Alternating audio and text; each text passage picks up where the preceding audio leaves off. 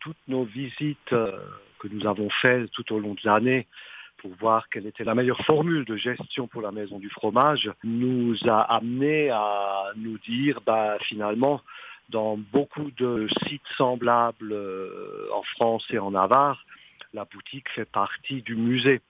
Et comme géographiquement la boutique est liée au musée chez nous, à la Maison du Fromage également, on s'est dit ben, on va reprendre la boutique en régie et la faire fonctionner euh, de manière cohérente avec le musée. Ça, c'était un élément. Le deuxième élément, c'est que Neo Event a eu dès le début de l'été de grosses difficultés à poursuivre l'exploitation du restaurant. Pour des raisons euh, maintenant courantes hein, dans le monde de la restauration, difficulté de trouver du personnel.